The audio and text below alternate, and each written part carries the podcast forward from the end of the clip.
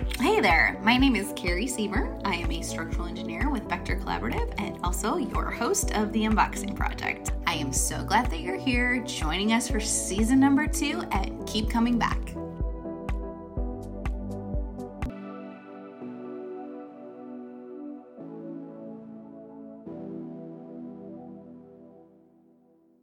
Today we have Aaron Granquist with us. He is a professional engineer. He is a sales manager at Forterra, which is a precast concrete construction products company. Uh, his expertise is in transportation and stormwater management.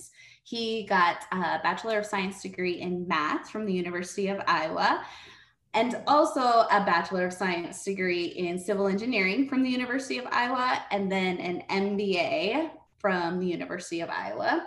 He is a member of the board of directors for the Iowa Football Club, and he is also the IT chair of that member, that board of direction.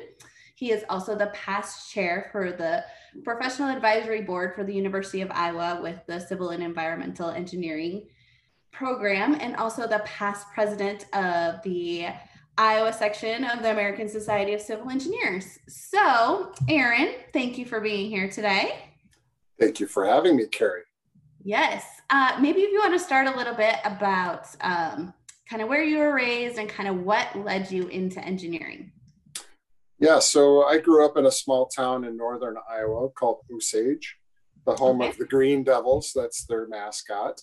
Um, my grandfather and my grandmother uh, lived there because that's where my mom had, had grown up. And he was an engineer. He was a mechanical engineer. Okay. Uh, but he was a big influence in my life. Um, but originally, I actually I wanted to go into architecture, and I took a lot of drafting courses. Of course, back in those days, we were using pen and paper and T squares and drafting tables and things of that nature. And I did that for about three years in high school. Um, but then I started to become more of a friend with my uncle who lived in Colorado and visit him uh, on in summers. And my uncle was a civil engineer, and he uh, was a consultant for a number of years. His name was Steve, um, and he, uh, I think, when I graduated from college, uh, he was the manager of the city of Loveland's water department. Okay. So so he ended up um, being a big influence, and through talking with him, became more aware of the possibilities of being a civil engineer, and uh, so that eventually ended up guiding me in that direction. But how I got there was a bit circuitous, um, because I also happened to have um, a little bit of skill on the football field, and but it originally took me because I was kind of a late bloomer. It took me to junior college to start with Okay. And so I went to a junior college to start with, and I thought that all of my credits would transfer to, you know, an accredited uh, civil engineering program somewhere. But mm-hmm. that ended up not being the case. Okay. Um, it wasn't so much that the credits didn't transfer, it's that the engineering curriculum at the major schools don't require as many liberal arts type classes that were required at the junior college that I went to. Okay. So so um, had some good success both ac- academically and athletically in junior college, and that was the Waldorf Junior College in uh, Forest City, Iowa. Okay. Um, had the opportunity to become a preferred walk-on at Iowa at the University of Iowa, and went ahead and took that. I, I could have gone on partial scholarships at the Division two level, but I really wanted to try my hand at Division one. Um, so I walked on at Iowa and got accepted into the College of Engineering. But of the 60 plus credits that I had accumulated over two years, only 40 of those transferred into the College of Engineering's program. Okay. And so initially I didn't think that was a big deal. I thought, you know, I can catch up with an extra semester and maybe some summer work. Well, that was in the summer of 94 that I transferred to Iowa. Was working out with the team and I ended up redshirting that year, but doing pretty well in my engineering coursework.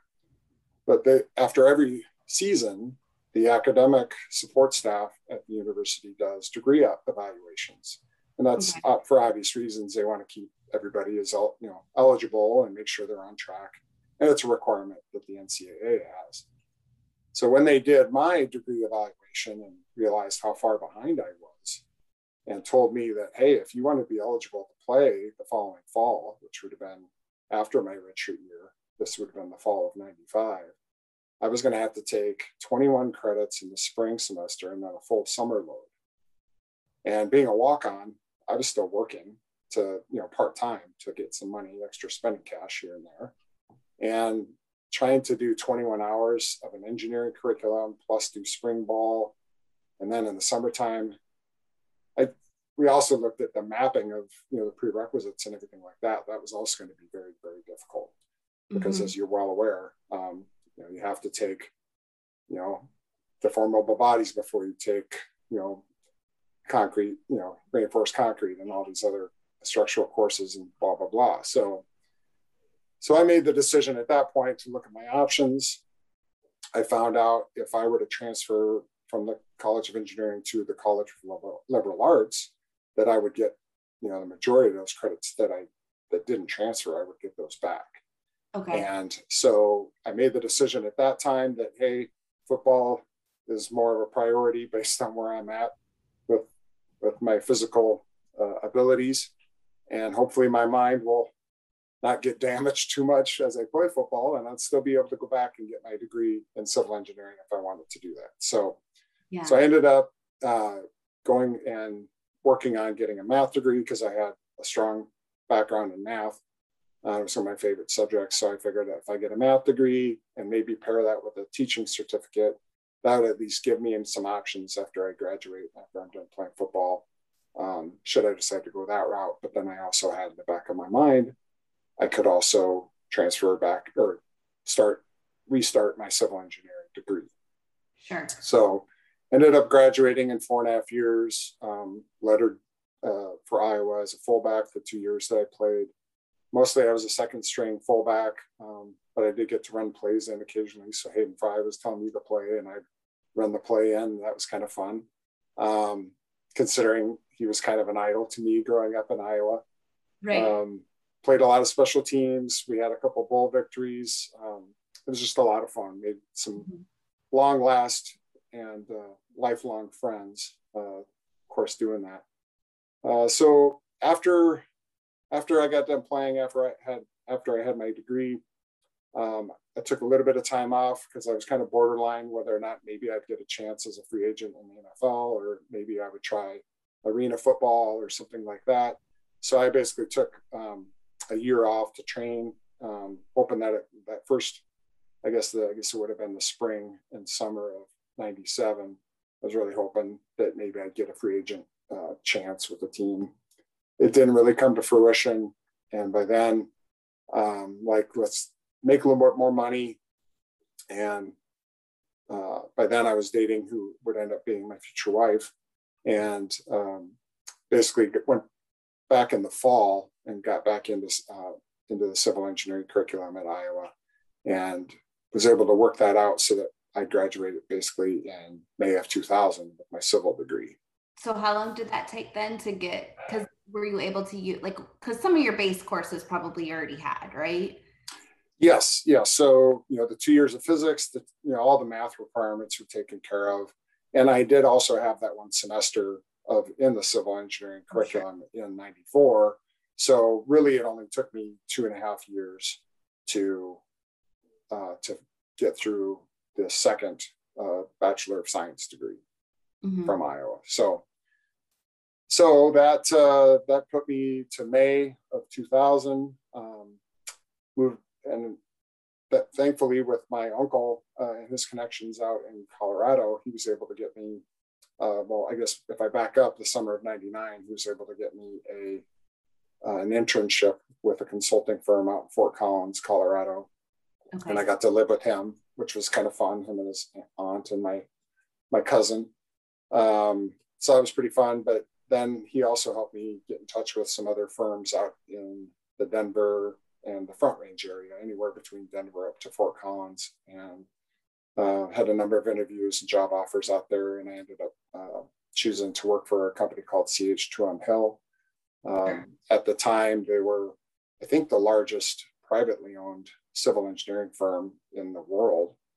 Um, and I think they stayed in that status for a while. And then they recently, I think two or three years ago, they got acquired by Jacobs, and now okay. and now their combined forces is the they're now the biggest in you know not the biggest private but biggest uh, firm in the entire uh, world regardless but worked there for a couple years enjoyed that uh, got to work on a wide variety of things everything from local development type projects to paved roads up in the mountains like in national forest because they had contract with um, national forest service and bureau of land management. So got to do some really interesting windy roads and some mountains and also some you know churn and burn um, tract housing uh, curb and gutter design. So it was kind of a wide variety of things and we got to work on, on the same job sites back in the day. I was looking at the houses doing the turn and burn houses and you were doing the curb and gutter. Yeah yeah absolutely. And all the storm sewer underneath too. So that was fun. I enjoyed working there for a couple years. Uh, but my wife and I we both grew up in Iowa and wanted to move back. And so we made the decision in the summer of 2002 to come back to Iowa. And I had gotten a job offer. Well, I'd actually gotten second to Brian Belk, who you know, mm-hmm. for a position at the city of Iowa City. And I always hold this against them, but apparently yeah, I, I made. You can be sitting next to each other. you know, so it's funny. I was joke with uh, with Rick Foss when when uh, about that because uh, even though I came in second, it was enough of an impression apparently for for uh, Rick Foss to contact Rick White at HR Green and recommend that they interview me, and that ended up leading to a job and uh, and 15 years of employment with HR Green. So um, yeah, that was always nice. That even though I didn't get that job with Iowa City, uh, got a nice recommendation out of it. That certainly yeah helped further and further my career and change my life, quite frankly. So coming back to Iowa was was fun. Um, started, uh, we got married, had a couple kids, um, and I don't know. It just seems like the last 15 years, because I have a 15 year old daughter, have just been flat. They flashed by like like yeah. in the blink of an eye. It's nuts. Um, that but, is so when you came, so when you guys moved back to Iowa, then then that's when you went back for your MBA as well. So you were working at HR Green then, and then you were also going to school for your MBA. Yeah, I don't think I started my MBA for a few years after we moved back. I think I started in 2005, but that was something that interested me a lot, especially because I wanted to get more involved in the business side of consulting as well as the uh, client side that was that also was very interesting to me. So I took courses on management. Uh, you know, there's there's core courses. I think ten of the of the 15 courses are core, and then the, the five electives you can kind of specialize. And I tried to specialize in management and also um, like uh, leadership and team building, as well as uh, took a class on client relationship management. So okay, uh, and that that took me and, and HR Green picked up the bill for that. Um, they, they did have a cap on, on how much they reimburse you for tuition on a yearly basis. So I could take up to three classes a year. So what normally would have taken three years, if, if you take the normal curriculum, which is five classes a year, it took me about five years. But that was absolutely fine because you know I had a kid, a new kid, and eventually a second kid. But at the end of that, and I was also, well, I guess I thankfully passed the PE the first time, like right before I started my MBA coursework. So I didn't have those overlapping, thankfully. Yeah. Uh, so, but that was that was really good. I really enjoyed uh, the connections I made there and, and the knowledge that I learned in uh, going through that MBA program. Well, it's like I feel like when you get an engineering degree, there's so much technical stuff that we have to learn it's so jam packed with the technical side of things that there really isn't an opportunity to learn much about just running a business and client relations and that kind of stuff. It's more on the fly. So to get that training formally seems like that's probably a really good fit for an engineering firm. Yeah, it, I, I agree. But was it, what was interesting is I, I only saw a handful of consultants doing that during the time that I was doing it. It was mostly uh, Rockwell Collins, now known as Collins Aerospace, and John mm-hmm. Deere people. I mean, they they were sending seemed like 90% of the classes were filled with Rockwell Collins or John Deere people. Uh, sure. So, so, like engineering, but more like electrical and mechanical. Yes. Yeah. Okay. Yeah. Seems to be pretty popular for, you know, at least some type of engineering to marry that with the MBA program. So, sure. Yeah. So you talked a little bit about, um, you know, when you were getting your bachelor's degree and you were working and also playing a sport, which is at the collegiate level, is definitely more than a part-time job, probably, and then also going to school. So, how do you think that grit and just that work ethic from that time, how did how did that carry over, or what lessons and skills did you learn during that time that you brought into your professional life? Yeah, I think, you know, I didn't grow up with a ton of money, so I always had a job. So I think, I think having a job and and and juggling even high school uh, studies with a job as, and sports uh, really just kind of naturally led towards I could handle it at the collegiate level. I mean, it's obviously it's incremental that you have more and more responsibility and you can take on more, but uh, yeah, I would say that the difference between the time requirement for junior college football versus Division One uh, Big Ten football is amazingly different. And so, um, you know, I I found some nice mentors, especially my my uh, position coach at that time, who was really good at uh, giving me some pointers on how to to basically uh, task management, schedule management, and that uh, really helped. Uh, and I will say that Iowa, as I know a lot of other programs do, they do have really good academic support staffs. Um, now, they didn't have tutors at, at study hall that or study table uh, that knew much about engineering, so they always try to get someone else to help with that, um, yeah.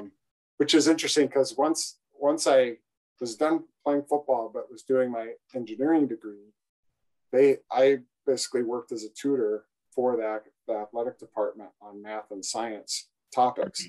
So there's there's a few doctors now running around that that benefited from my tutoring back in the day that were playing football. So uh, kind of an interesting 180 that or 360, I guess if you want to call it. But um, yeah. Uh, yeah, I think I think just time management and prioritizing, you know, when things need to be done those are types of skills. You know, it's never perfect, but you develop them. And I think that's translated into, you know, once I was a consultant, you know, managing 12 different projects at the same time or, and, and, you know, home life and, and all of those things together. Um, mm-hmm. I think that's everybody, something that everybody needs to deal with at some point. Yeah. And sometimes the most pressing thing isn't always like the one that feels the most pressing isn't the one that you should be giving priority to. And, just trying to figure all that out, right? Absolutely. And learning how to delegate and to trust others yeah. to take on tasks was something that I really struggled with. But I think, you know, I got some really good training at Green. They really invest in their in their staff uh, when you're there. And, you know, I took um, a number of leadership type courses that helped me learn how to delegate better and to trust other staff because that was something that I always thought in the back of my head, if I want it done right, I got to do it myself. But you can't do everything, you know, right. and you're not going to let anybody else grow if you hold on to all those things so tightly. So it really is about giving other people a chance to grow, and and more more times than not, they'll not let you down. So yeah, well, and at first it's going to be less efficient, right? And you have to give it time to become efficient. I'm also, um, so I'm thinking of another full circle moment here with your tutoring um, tenure. Um, yeah. You got your degree in math, right? So, like, you did get an opportunity to kind of teach math for a period of time there, too, right? So, yeah, so that is interesting. So, I didn't really elaborate on it, but football kind of got in the way of doing student teaching as well. Oh. so I never actually got my teaching certificate, although I took a number of courses in the education department that were geared towards getting me ready to be a math teacher in high school. So yeah, that definitely helped later on when I ended up being a tutor for the athletic department and I was trying to teach, you know, some even calculus to some guys that were trying to do pre-med. So um, yeah. Yeah, so that, that was interesting how I thought at that point maybe that was wasted education, but there really is no such thing as a wasted education. Uh, you'll eventually use those things and, and you'll learn from them regardless. So, yeah. Do you ever think you'd go back to teaching or go into teaching more? I think I would love it because I really liked the mentoring aspect when when I had enough experience that I could mentor, you know, a fresh grad, uh, you know, something with, you know, someone with two or three years experience or whatever, just trying to learn what it's like to be a, a civil engineer. I really, really enjoyed mentoring. That was fun. Mm-hmm. Um, and I honestly, I, I hope Rick Foss at some point sees this video because he's been an inspiration to me for a number of years. But the fact that he now gets to basically be a professor after a full career in civil engineering, that is so cool. And I bet he just loves that. And I could yeah. see myself at some point potentially, um, if if anybody would ever have me to do that, I would love to to be a you know a lecturer or professor or something like that at a small school. Um, yeah, yeah, I it's really neat. totally see that. Like, so I'm thinking back, like you're just like engaging, and I'm thinking back to um, when for ASCE we used we had to do that uh, PR university situation deal or whatever, and like I was super nervous to do that and just like kind of fumbling over my words. And you get up there and you just talk right through it, and I'm like that that is a teacher, like that's teaching 101 right there. Yeah, but you didn't know that I I have put a lot of years into becoming com- more comfortable t- speaking in those types of situations because it was something that I knew I was a weakness of mine, and I forced myself to be, put myself in situations okay. where to do that. And it started small, where you know the embarrassment factor was maybe a little bit mm-hmm. less, mm-hmm. and eventually it got to the point where like the rollout for the infrastructure report card, I was doing a news conference. You, know, were press you conference person for that. So and doing you know, and there's been a few times at some conferences that I presented uh, as well. So yeah, I'm certainly. Uh, I don't consider myself an expert at public speaking or anything, but it was something that I saw as a weakness and, and really tried to make it at least average, I guess. no, it was way better than average. It was great. Well, thank you you're, very good at that just being engaging and like and even like at our conferences like up in the front um i mean that's good training for that too right? Like putting yourself in those positions that are uncomfortable but it's great training. But it just always like you always have like a joke to go with it or something. Jokes help yeah. Yep yep. Jokes help. paying attention and I, I i think some people in that setting are caught off guard by humor. And i love that yeah, keep them guessing, right? Yes, yes. uh, so, what's a risk that you've had to take to get where you are right now? Ah, hmm. Wow, big a big risk was I had the opportunity. I guess it was the summer of 2009. I was working in Cedar Rapids at the HR Green office in Cedar Rapids, but an opportunity came up to start managing the office that they had in the Quad Cities in Moline. Illinois. And that was something that was, I, was flattered to be asked to do that, but um, that was, that was definitely something that I was not quite ready for. And, okay. Um, but I decided, well, this is going to be a great boost to my career um, to take on a whole bunch more. It's basically right at the line where I was about to become a project manager as well. So basically in the course of a couple of weeks, I was starting to work out of that office. I was the office manager. I was now a project manager, and I was in charge of a handful of clients too. So it's like pretty much just head down, work on projects, and now all of a sudden you're totally turning a corner in your career.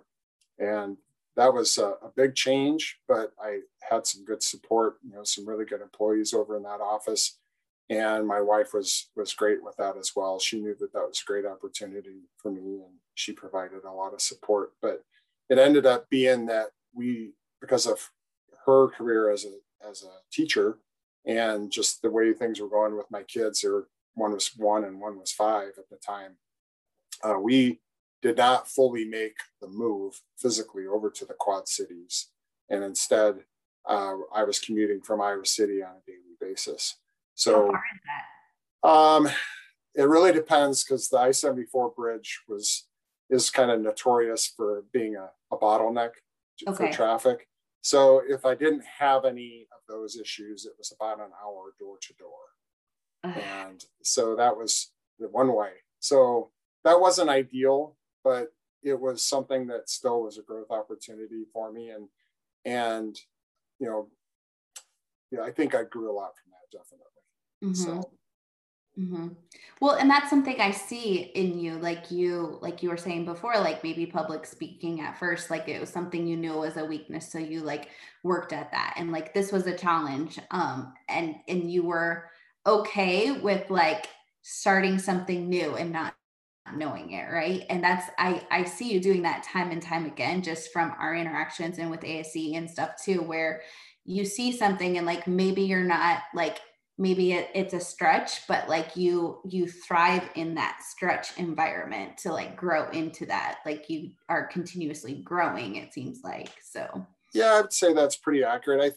I i'm i've got a lot of interest and if something just is slightly curious to me i just i'm at a fault i, I kind of explore it to the its logical conclusion. Okay. so you know there's things like i was clueless about economics and you know maybe i'd taken you know you have to take an economics for managerial you know for managers in your mba coursework but that just sparked a whole bunch of interest. And i started reading economics books and listening to them on cd or on my ipod while i was driving back and forth from the quad cities. And okay. so i've probably listened to 40 to 50 hours of economics stuff just from driving. And you're probably, oh, that's really exciting for us to put on this podcast and people are going to love this.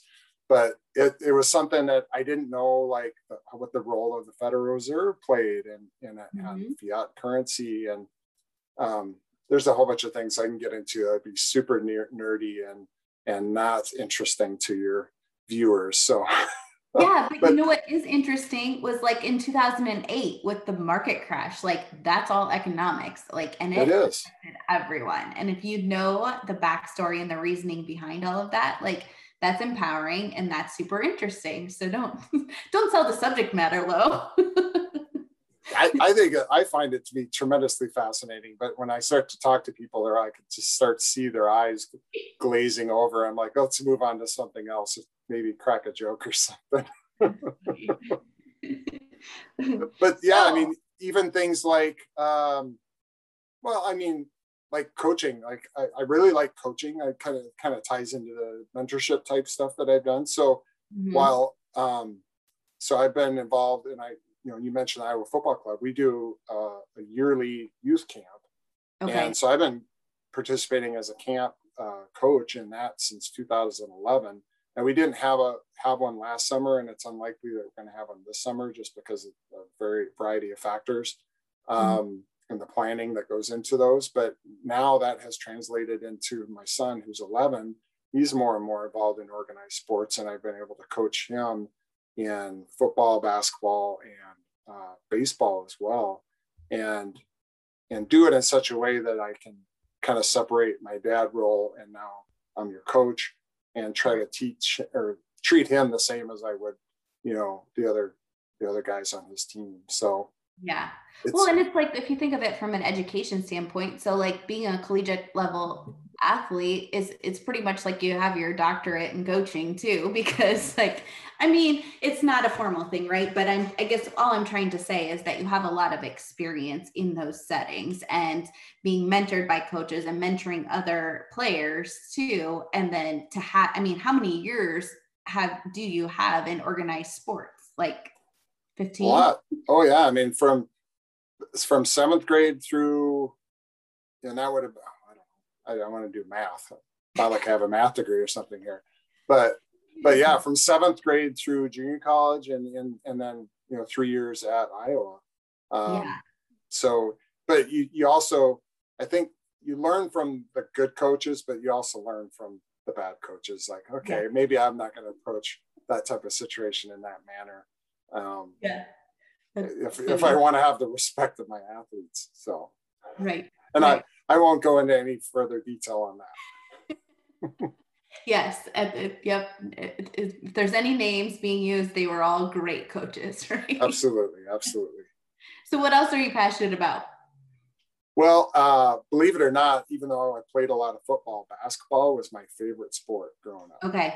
So I, up until a few years ago, I have been playing pickup basketball multiple times a week uh, mm-hmm. for as long as I can remember. It was something that just always did. Um, but I started to have some uh, some body issues as I get older, and um, I remember after one Sunday night game up the in the the rec league uh, that they've got here in North Liberty, I don't know. I was banging against some 20 something year old guy that was like six eight and he was 270 and you know at that time i still weighed about 245 250 so and i was lower than him so i had leverage.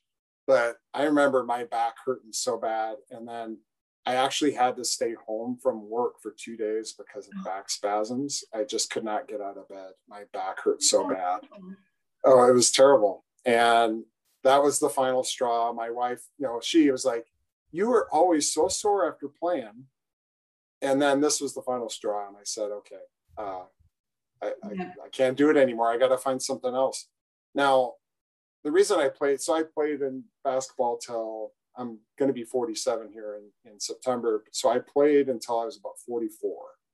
Um, and that actually, um, the night before I turned 43, I blew out my knee, my ACL playing basketball in, basketball? in that same league. Yes. Okay and the the drive to get back on the court was what allowed me to basically push through the physical therapy and do everything that I needed to do because that was a goal of mine. Is that I want to play again without a brace on at as high a level as I can. Mm-hmm. And and that was the driving force that I kept in the back of my mind that was pushing me through all of these difficult rehabilitation exercises and things of that nature. So um, and it worked. So I was back on the court within six months of the surgery. And then I played a whole nother year. And then it, was, it ended up being my back that was the problem, not my knee. My knee has never yeah. given me problems since then. But once I gave that up, I needed something competitive in my life. And I had started to, started to dabble a little bit in bicycling.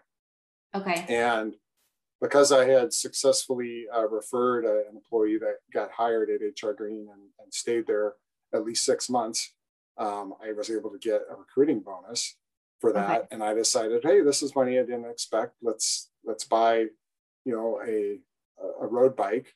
And so I did that, and it wasn't a lot. It was a pretty inexpensive road bike, but ever since then, I've I've been riding and through using a, there's a particularly popular app called Strava that allows you to track your your rides okay. both against yourself but also it's kind of a social media type thing against your friends mm-hmm. and so that has kind of replaced basketball as my competitive release where i'm also always trying to beat myself and get a new personal record a new pr or try to beat someone else on my friends list on a particular route so mm-hmm. biking has become a passion of mine and uh, it's actually been very great for my health too my doctor says i'm in and some of the best health that he's seen for someone my age. And I've lost 25 pounds riding, and it doesn't hurt my back, doesn't hurt my knees.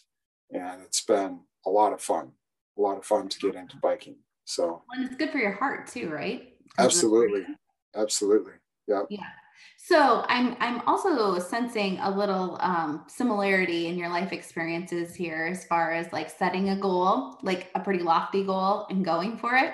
Yeah. Like do you, how do, when is your earliest memory of challenge, challenging yourself like that? So setting a goal and then going for it. Uh that's a good question. So i'm i think as a freshman in high school i said you know i want to rush for a thousand yards you know at least one season in high school. Now i didn't i didn't get that until my senior year but i i did rush for a thousand yards my senior year in high school um, and then I had a similar goal when I ended up going to junior college. Like, like I, would love to run for a thousand yards. And um, I almost got that two seasons.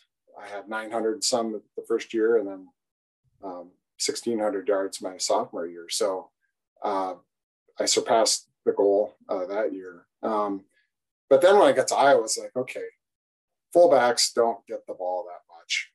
So a thousand yards is probably not in the cards for me, especially when we had Sedrick Shaw and Tavian Banks and Tim Dwight on the team.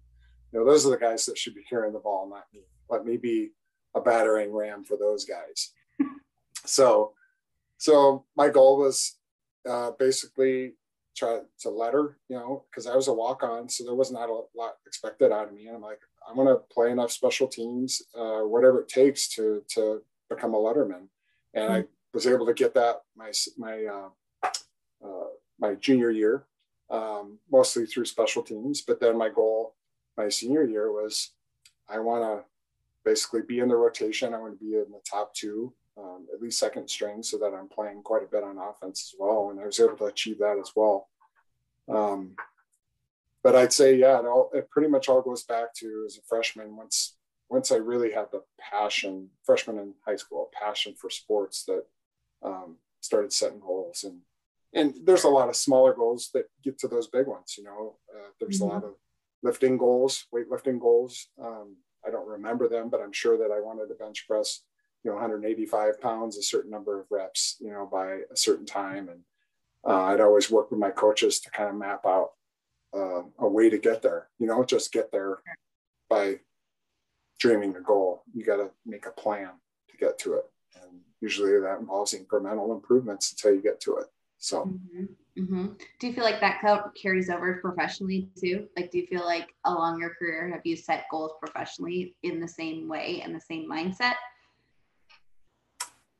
Um, well, see, that's that's where it's it's a little bit different because it's. I mean, I know in the context of sports, it's still a team, but a lot of the goals that I was setting, at least, were things I had, for the most part, almost completely com- complete control over. You know, mm-hmm. it's it's me choosing to get up at 6 a.m. and go lift, you know, before school. Mm-hmm. Um, and so a lot of those things, I think, t- to kind of make myself the best, both athlete and or you know a student that I could have been. I had a lot of control over. Um, now, in the team sense, we we would make team goals. You know, I know in high school basketball, me and my friends, we really wanted to go to state um, in basketball, and we ended up going my senior year.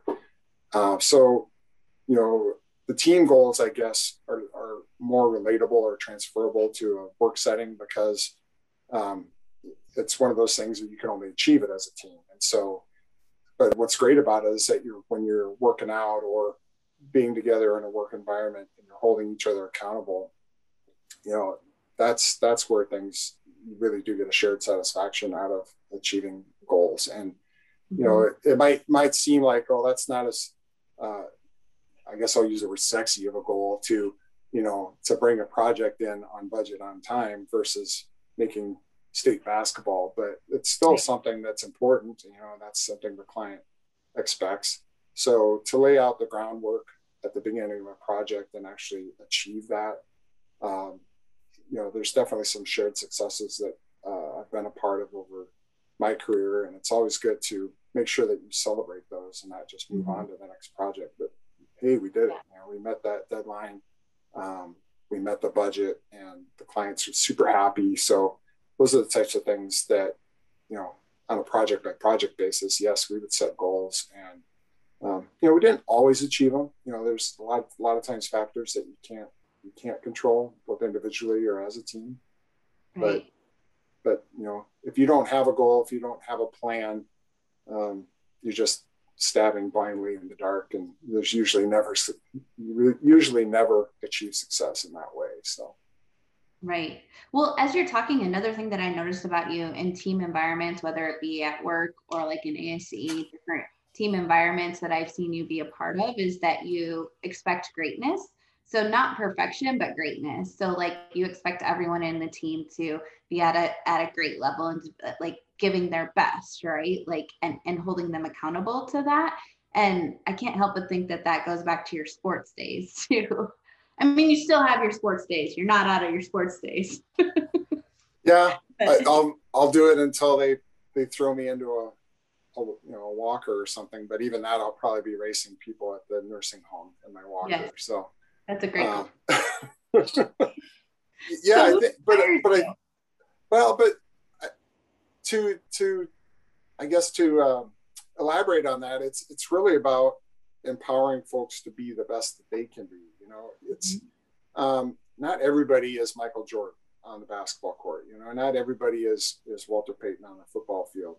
Um, I should probably use a more more recent references that than that for the younger viewers or, or listeners, but those are my heroes growing up.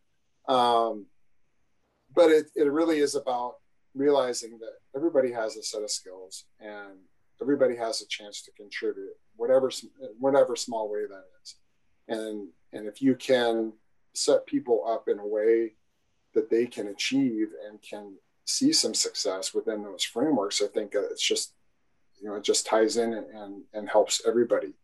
Um, you know i guess to, to, continue to use a sports analogy you know there's a lot of point guards out there like um, uh, like Isiah Thomas. I mean, he was not known as a great scorer or, uh, or a great defender but he was re- really good at distributing the ball. And you know he he was able to win a couple of nba championships because of the small role he played in helping others shine. So you know I think it's always good to think about examples in the sports field, and, and they can be very uh, al- applicable to the business world mm-hmm. yeah. or other professional settings. Yeah, all great stuff for sure. Yeah. Insightful. So, who inspires you? Uh, well, I, I mentioned my uncle Steve. Uh, he was a huge inspiration to me. Um, unfortunately, he he lost a battle with cancer um, about eight years ago. Um, but the way that he attacked that and um, was not going to let it define him was super inspiring to me. I mean, initially he he inspired me because of his career as a civil engineer, but the way that he found faith in Jesus and the way that he strengthened his relationship with his family and fought cancer. Um, the way the way that he did that and the example he he laid out for me and for others is always going to be an inspi- inspiration to me. And I have a picture of him and I, uh, him and I, um, that summer that I spent out with them uh, in '99, and uh, you know, and I'm still in constant communication with his wife, uh, with his widow Julie, and um, their daughter Taylor, uh, who's a cousin of mine, and uh, he was probably my biggest inspiration from a uh, from a professional and personal level. Mm-hmm. Um, and some of that's because my parents are divorced, um, and my dad was in the Air Force, and, and I didn't see him as much. Um, but uh, I would say my uncle Steve continues to be because I know he's up in heaven, and uh, I think about him often. He's still an inspiration to me. That's so awesome. And what a testament too of just being like a whole per, like a holistic everything, right? Spiritual, like professional and and also family wise, right? Yep. Just all of it and getting those priorities straight. Like that's super cool. Absolutely. Great- Absolutely. But there's a number of other folks professionally that have been great inspirations to me. Um, yeah. You know, Rick Foss, who I mentioned, uh, who's mm-hmm. a professor at the University of Iowa. Um, you know, there's there's a bunch of folks, uh, Tim Cutsworth at, at HR Green, Ryan Simbro at HR Green. Uh, the, this, the list is pretty long. Uh, Teresa Stadelman, I don't know, do you know Teresa at all? Mm-mm. Maybe. Okay. She's also an inspiration. Uh, so there's just a lot, I've been blessed to be around a number of great people. Um, and I hope to continue to be that around great people in my new adventure. So, yes, love it. Okay, so to wrap up, I've got a couple of uh, rapid fire questions here for you. Okay, okay, now do it. Does that mean that I can only answer in one or two words or a phrase? I'll give you a phrase. Okay. Okay. Okay. Least favorite home improvement task? Grouting. Grouting. Uh, grouting tile. Okay. How about getting the old grout out? That sucks too. well, I don't know.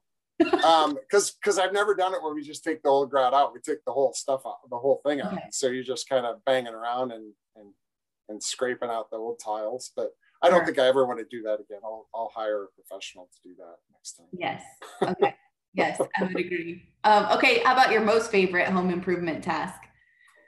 Um, building garage organizational, Okay. um, well, shelves or whatever in the garage. Yeah, yeah, I Sure. love that because it's just you know it's dimensional lumber and plywood and cut and you know I always measure twice and cut once. yes. Um, yes.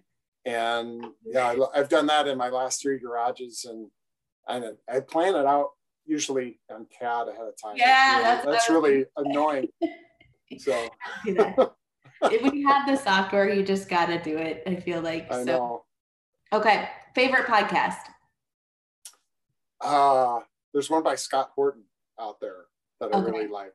Um, I can't remember what it's called, but he's um, from a political standpoint, he is very anti-war, as am I.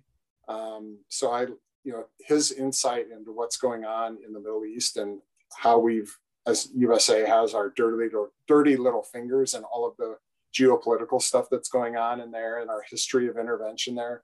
It's it's mind blowing and it just it's really sad how long we've spent trillions of dollars and thousands of lives over there for for what and Mhm. it's really sad so uh, yeah Okay. Okay.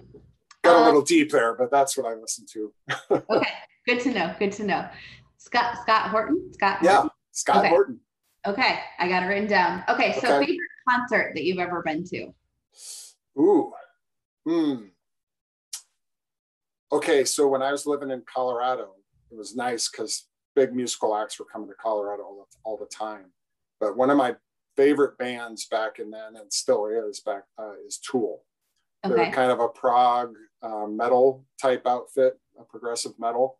Um, and I got to see them at Red Rocks, which is a pretty famous amphitheater up in the foothills. It's just Yeah. a natural, well, they've improved it, but it's a natural stone and rock uh, amphitheater.